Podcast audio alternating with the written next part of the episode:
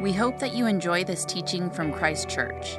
This material is copyrighted and no unauthorized duplication, redistribution, or any other use of any part is permitted without prior consent from Christ Church. Please consider donating to this work in the San Francisco Bay Area online at christchurcheastbay.org.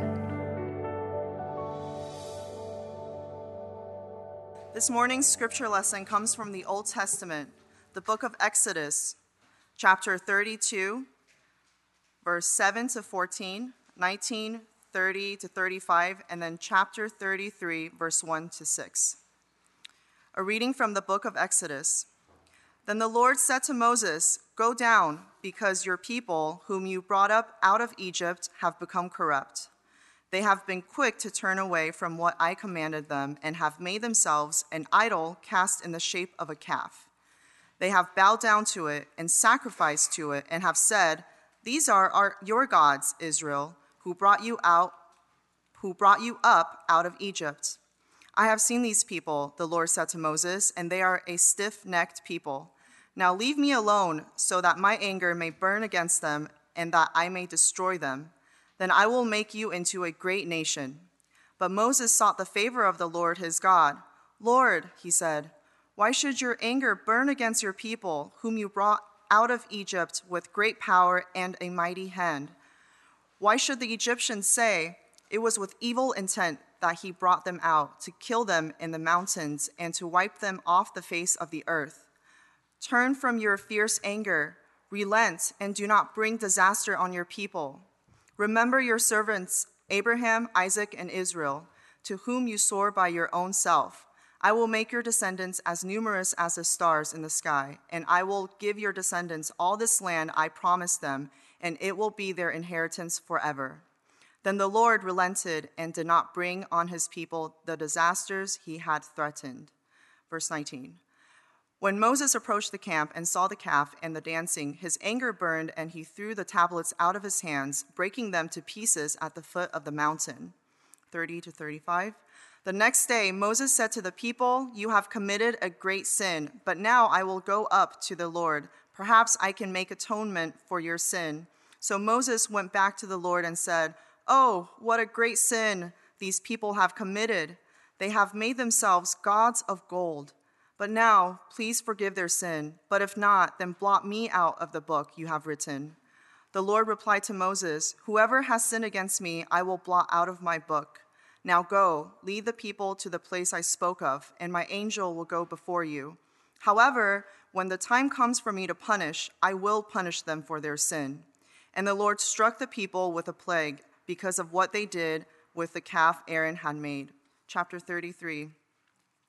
Then the Lord said to Moses, Leave this place, you and the people you brought up out of Egypt, and go up to the land I promised on oath to Abraham, Isaac, and Jacob, saying, I will give it to your descendants. I will send an angel before you to drive out the Canaanites, Amorites, Hittites, Perizzites, Hivites, and Jebusites. Go up to the land flowing with milk and honey, but I will not go with you, because you are a stiff necked people, and I might destroy you on the way. When the people heard these distressing words, they began to mourn, and no one put on any ornaments, for the Lord had said to Moses, Tell the Israelites, you are a stiff necked people. If I were to go with you, even for a moment, I might destroy you. Now take off your ornaments, and I will decide what to do with you. So the Israelites stripped off their ornaments at Mount Horeb. The grass withers and the flowers fall.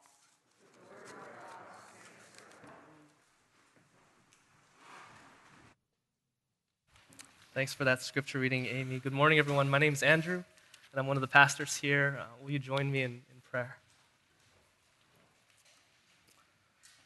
Our Father, I come before you asking that you would make much of my little, that we would hear the words that you have for us this morning, O oh God, and that you would uh, stir up within us a passion for your presence, the conviction that you are what we most need. You are the only thing, the only one that we need, oh God. Would you convince us of that truth?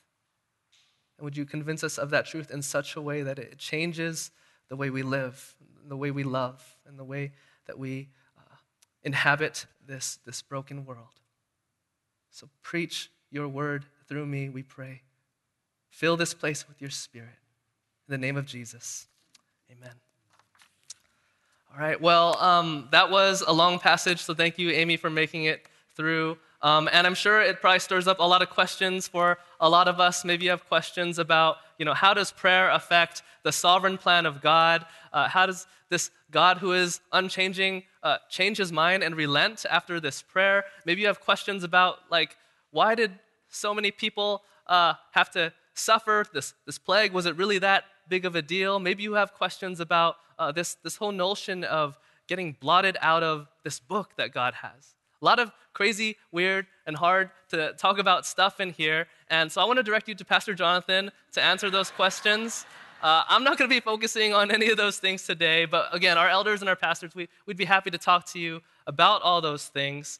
But as many of you know, we have been focusing on revival in this fall season of Christ Church. That is the word that's been on our lead pastor's heart coming back from sabbatical revival. And the prayer that's been on all of our hearts is revive us. And we've been talking about that for the past uh, five weeks, and we've been preaching through it, and we're going to continue preaching it in this fall season. Now, another thing you want to know about Christ Church is that every fall we try to preach uh, specifically, intentionally, through uh, something from the Old Testament because we want to make sure that our church family has a balanced and steady diet from God's Word. So, where we are now, starting uh, today, in the next five weeks, is we're going to be in the book of Exodus particularly chapter 32 to 34. I actually I want to encourage you to open up those Pew Bibles in front of you. It's page 70. It's this famous episode, right, that, that we might all be familiar with. It's the famous episode of the golden calf and then the events that follow after that. And we want to focus on this uh, because we want, we want to camp out here on this episode of Israel's history for these next five weeks because this isn't just an embarrassing episode of Israel's first great national rebellion but it continues into an encouraging episode of Israel's first great national revival. So, for these next five weeks, we are going to be studying this great corporate revival in redemptive history. And the big idea today is this every revival begins with a proper pining for and pursuit of the presence of God. Every revival begins with a proper pining for and pursuit of the presence of God. So I want to ask us this morning not merely do we want revival, but do we pine for the presence of God? Do we passionately pursue the presence of God? Now, I understand that for many of us, uh, our honest answer could very well be no. Neither. I do not pine for the presence of God. I do not pursue the presence of God. Maybe you're here and you, and you wish you pine for the presence of God, but you're not there. You're not even sure that you can believe in God. Maybe you can identify with that British agnostic writer, uh, Julian Barnes. He, he once famously wrote, I don't believe in God, but I miss him. Or maybe you're here and you think you believe in God, even call yourself a Christian, a believer, but you've long lost your appetite for the presence of God. Maybe you're not even sure you ever had a taste for it. Maybe you're not exactly even bothered that you've lost your appetite for it either.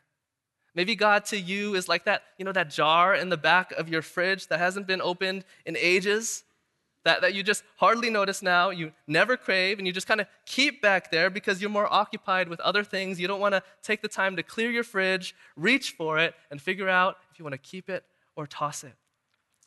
But you know, I'd like to suggest that we're actually all, we're actually all pining for the presence of God in a sense. The scriptures teach that all of us are inherently religious beings, and that even if we're not actively pursuing the presence of God, and even if we don't sense a pining for the presence of God in our hearts, in one sense, we are all probably pining for it more than we think.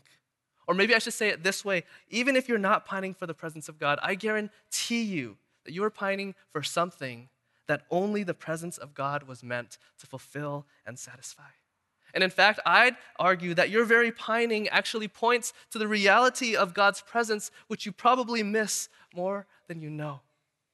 So even if you don't particularly care to uh, have God be present with you, you feel like life is going just fine without Him, for however long or for however short that may last, may I just ask you to consider this? What if there is a God who wants more for you than just the enjoyment of his creation? What if? What if there's a creator who wants to give you all of himself? And, and every possible blessing that flows out of union and communion with the living God, might it be that if we don't pine for something transcendent and eternal and ultimate, if we all pine, if all we ever pine for is the creature and never the creator, then might it be that our desires will only ever prove far too small? And even if we should one day get all that we ever thought that we wanted, will it not actually prove inadequate and even destructive? The late American writer Cynthia Heimel, who, as far as I can tell, was not a Christian, she shared an example of this as she lived in New York and lived among the celebrities. She knew Barbra Streisand, she knew Bruce Willis, and she knew Sylvester Stallone. And she wrote this When God wants to play a really rotten practical joke on you, and of course we know he doesn't do that, but she's saying if he did, he'd grant you your deepest wish and then giggle merrily when you suddenly realized you wanted to kill yourself. Barbra, Bruce, and Sylvester fervently, more than any of us, wanted fame. If I can be famous, people will adore me. Life will be a breeze. All my dreams will come true. The night each of them became famous, they wanted to shriek with relief. Finally, now they were adored, invincible, magic. The morning after the night each of them became famous, they wanted to take an overdose. All their fantasies had been realized, yet the reality was still the same. If they were miserable before, they were twice as miserable now because that giant thing they were striving for, that fame thing that was going to make everything okay, that was going to make their lives bearable, that was going to provide them with personal fulfillment and happiness happened and nothing changed. They were still them. The disillusionment turned them howling and insufferable. See, nothing else is going to do. Nothing else is going to cut it, not even making it to the top of the ladder. In fact, it could make things worse. Those who pine for anything other than the presence of God only pine for problems that nothing but the presence of God can address. No matter who you are, you pine and you pursue because you have a deeper pining for the presence of God. Now, now that we all pine and pursue the presence of God doesn't mean it's all good and it's only a matter of time before we enter into glory. There is a wrong way to pine for and to pursue the presence of God, and then there is a right way to pursue it. And our text today shows us both. It shows us both here in Exodus chapter 32. So let's start with the wrong way, and the wrong way is called idolatry. Idolatry. You know, I think for a lot of us, when we hear this story, if we're, even if we're not Christians, uh, we, we think of this episode in Exodus chapter 32 about the golden calf worship. We just think it's so ridiculous, right? If you're a Christian, you're like, dude, that's an obvious no no. Of course, you don't worship idols, duh. And certainly not a golden calf crafted by human hands. And even if you are not a Christian, you're probably, you probably know that much about the Christian faith, right? Idol worship, not recommended, right? And then, as a modern Western person, you're probably also thinking, how superstitious, right? How ridiculous these primitive people are, how, how ridiculous they were to bow down to this inanimate object. But if we take the time to really understand these Hebrews in their own context, we begin to find that they aren't too different from any of us after all. You know, it, it wasn't as if they just woke up one morning and said, Hey, I got a great idea. Let's rebel against the maker of heaven and earth, the one who delivered us from Egypt. Let's do the one thing that will most anger him, most grieve him. Let's make a golden calf and bow down to it, this pile of our jewelry, and let's worship that instead of Yahweh. Sounds like a good idea, right? No, no one woke up saying that. First of all, they weren't, they weren't idiots, all right? These ancient people didn't actually think that this golden calf figure was a divine being. If you want to open up the Bibles in front of you, page 70, chapter 32, verse 4, Aaron says, These are your gods who brought you up out of Egypt. See, what they understood this golden calf to be was not a new God to worship instead of Yahweh, but a new mediator to Yahweh. See, if you look at verse 1 of chapter 32 in your Pew Bibles, what prompts this golden calf incident? It says, when people, when the people saw that Moses was so long in coming down from the mountain. So you have to understand, you see, it's, it's been 40 days now since they last saw their leader Moses, their very mediator to God. Like this guy who stood up to Pharaoh, the, the most powerful man in the world, stood up to Pharaoh for them, the one who parted the Red Sea and led them out of slavery in Egypt, the one who spoke to God and, and quail and manna came down from heaven, the one who struck a rock and quenched their thirst. So imagine you are freed from slavery, but you are also in the middle of the wilderness and far from the only home that you've ever known in Egypt. You are vulnerable and insecure, and you don't know where you're going or how long it's going to take to get there, or even if you will make it. And the miracle man who's been bringing you along this whole time, this miracle man who mediated to you the very presence and the very power of God, he's been gone for a month and 10 days. And you're stuck at the foot of some mountain. It's 40 days in counting, counting with no mediator in sight, and thus 40 days in the seeming absence of the presence of God. You can begin to sympathize now, right, with their concerns. This golden calf incident is not some random outright rebellion. The golden calf is a fearful people's attempt to secure their greatest need. But lest we give Israel too much credit, it is a foolish and futile attempt, right?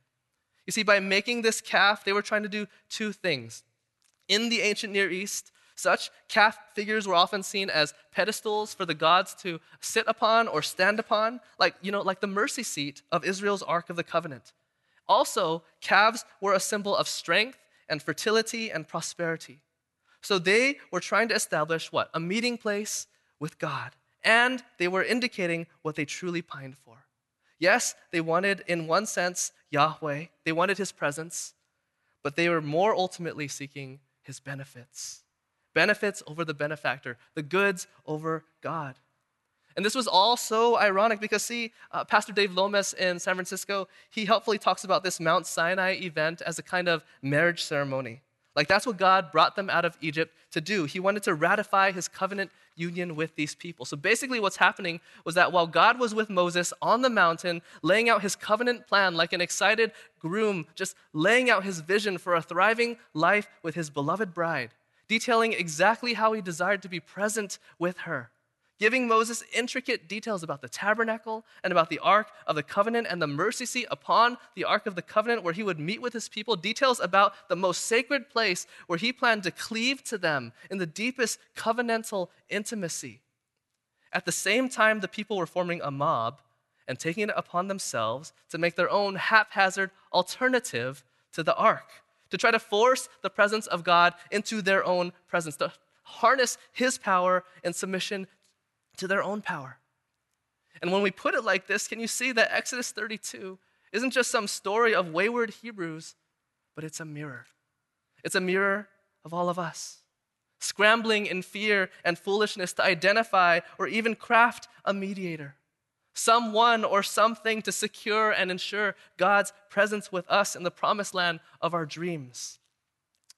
You see, like Israel, we are all grasping for the presence of God doing whatever it takes, willing to try even the most haphazard methods of apprehending Him because deep down, we all know that we can't live without the presence of God. Maybe we don't take our jewelry and forge a golden calf to bow down to, but we're all looking for things to add to our lives to harness God's power and His presence. Maybe it's certain religious institutions or pastors or leaders or certain spiritual uh, experiences or exercises. If I just join that right church, follow that right religious leader, if I just go to that retreat, if I just obey hard enough, follow these rituals more faithfully, if, maybe then, maybe then, right, God will be present with me, even owe me his presence. And even for those of us who aren't religious, we have our own ways of pining and pursuing. We might not have the same language, we might have a different language of longing, but at the end of the day, we're not so unlike idolatrous Israel. In pursuit of sex, in pursuit of money, power, fame, in our attempts to add more and more to our lives to achieve our greatest ambitions, to satisfy our deepest appetites, and to win the approval of others. Are we not actually just like the Israelites, adding the golden calf to their lives? The way of the golden calf, the way of idolatry, is the wrong way to pine for and pursue God. Because while it is a pursuit of God in one sense, it's at the same time not a pining nor a pursuit of God at all. It's the prodigal son saying to the father, I want my inheritance from you, but I don't want you, father. And then ending up where? In the pigsty. The way of the golden calf, of constructing our own mediators to secure for us the blessings of God, will only ever lead to further harm to ourselves and further offense against God. So now the question is what is the proper way to pine for and to pursue the presence of God? What does that look like? Well, it's actually really simple. Do we desire God? Do we desire God? And not as a means to an end, but as the end in itself.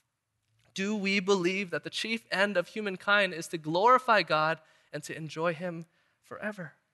I probably share this quote at least once a year, but I really think we all need to reckon with this question from Pastor John Piper, who loves to ask if you could have heaven with no sickness, with all the friends you ever had on earth, and all the food you ever liked, and all the leisure activities you ever enjoyed, and all the natural beauties you ever saw, all the physical pleasures you ever tasted, and no human conflict or any natural disasters, could you be satisfied with heaven if Christ were not there?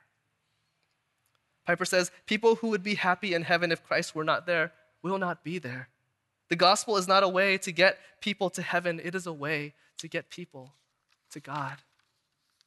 See, if God is not our chief end, if God with us is not our gospel, the best possible news that we can conceive of, then, that we can conceive of, then I'm sorry, but we are not properly pining for nor pursuing the presence of God, and revival will never be on its way. But if we do desire God, and God alone, well, then that's the stuff that revivals are made of. And that's what we see happening here also in Exodus chapter 33. Look at verse 1. Revival began when Israel finally began to desire God for God.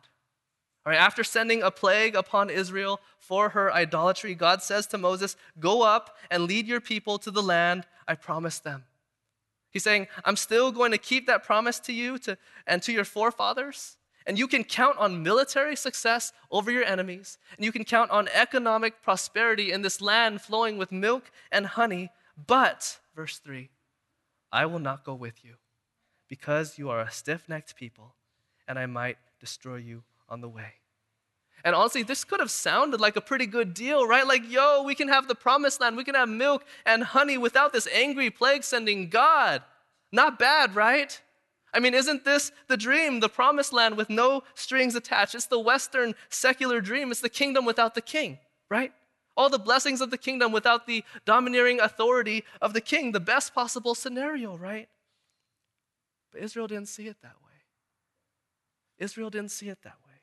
When God said in verse 3, Go up to the land flowing with milk and honey, but I will not go with you because you are a stiff necked people, and I might destroy you on the way. Verse 4 When the people heard these distressing words, they began to mourn, and no one put on any ornaments.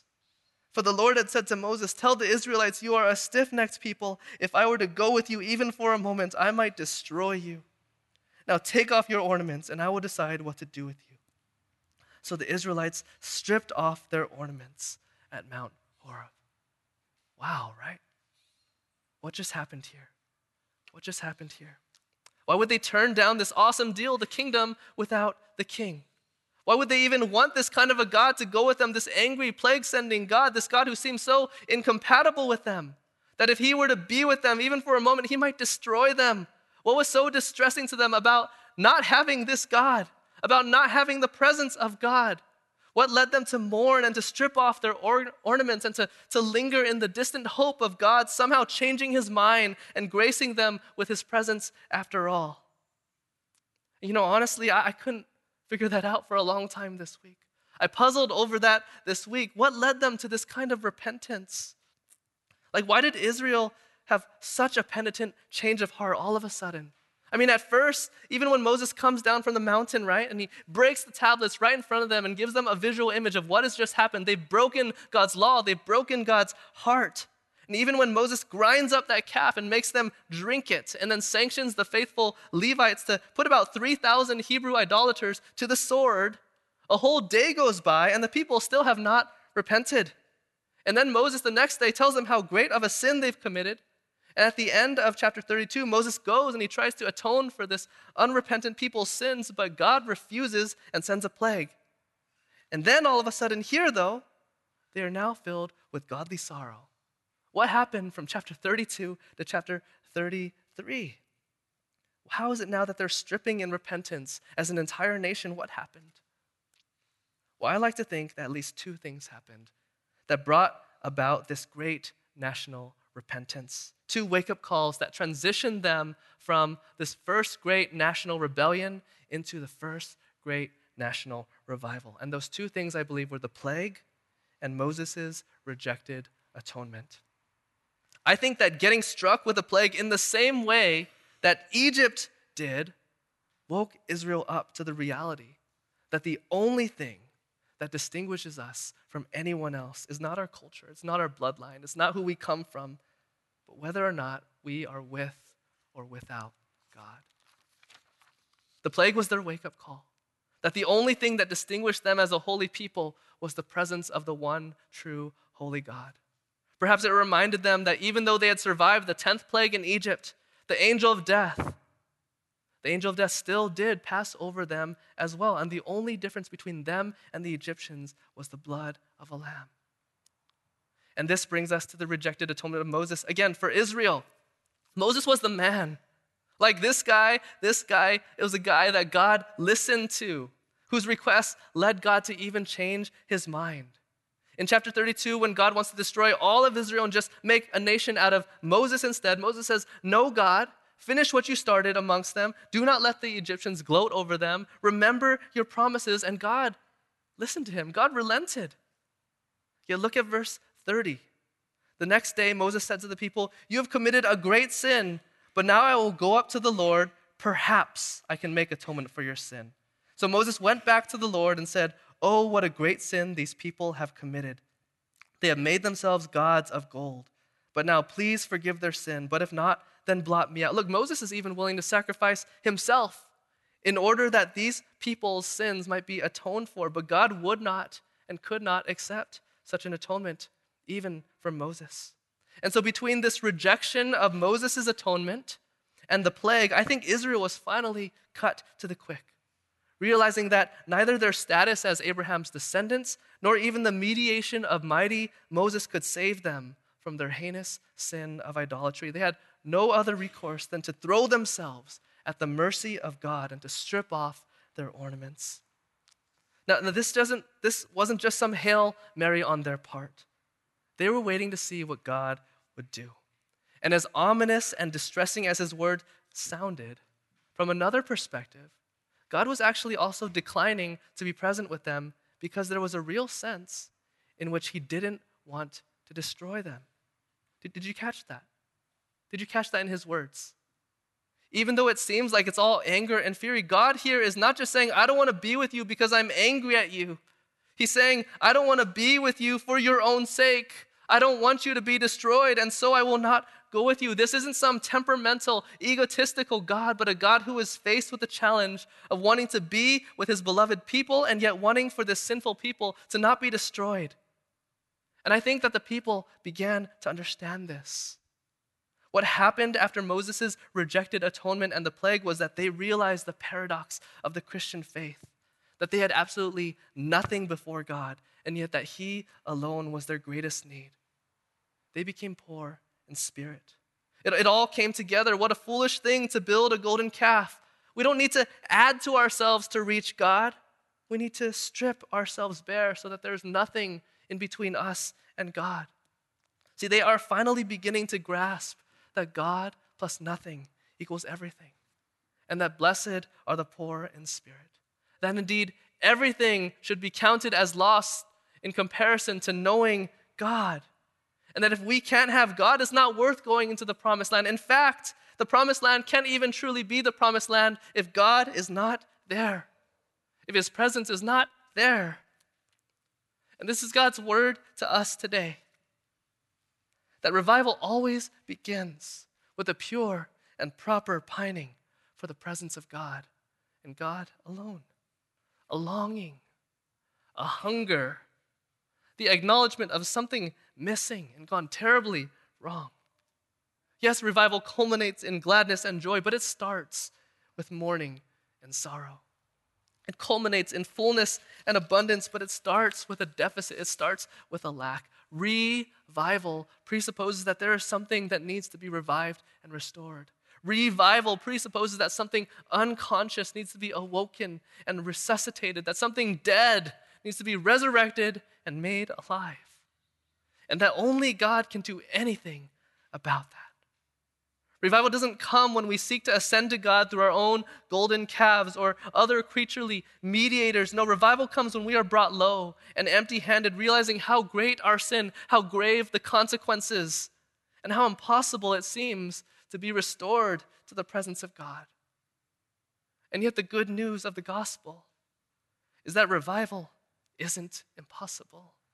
The presence of God with us isn't impossible. The good news of the gospel is that God with us is more than possible. It's already here. Emmanuel, God with us in Jesus Christ. Better than the golden calf, better even than the Ark of the Covenant itself. Jesus is the presence of God who pined for and pursued us, who came near sinful us. The temple of God, He is. He's the temple of God who came down from heaven to dwell amongst us in the flesh. He's the one true mediator between God and mankind. And better than Aaron, who furthered the people's sin, and better than the Levites who let the people die for their own sins, and even better than Moses, who was willing to sacrifice himself for them but could never atone for the sins of Israel or the world, Jesus, the Son of God, is the great high priest who painfully bleeds and powerfully pleads for us. Father, forgive them, not for their sake, but for mine. That's what he does as our high priest. You see, in Christ, in Christ, the holy God, who absolutely hates the sinful idolatry in which we are all so complicit, he can be present with us without destroying us because he is both our perfect priest and our precious lamb. And isn't that good news? And doesn't that make you want to pine for the presence of God? What other God is like this God? What other God will give himself for us? This high priest who prays for us. Lord, have mercy. Because I've paid for them. They are mine. I want them. This is the gospel. We pray with me.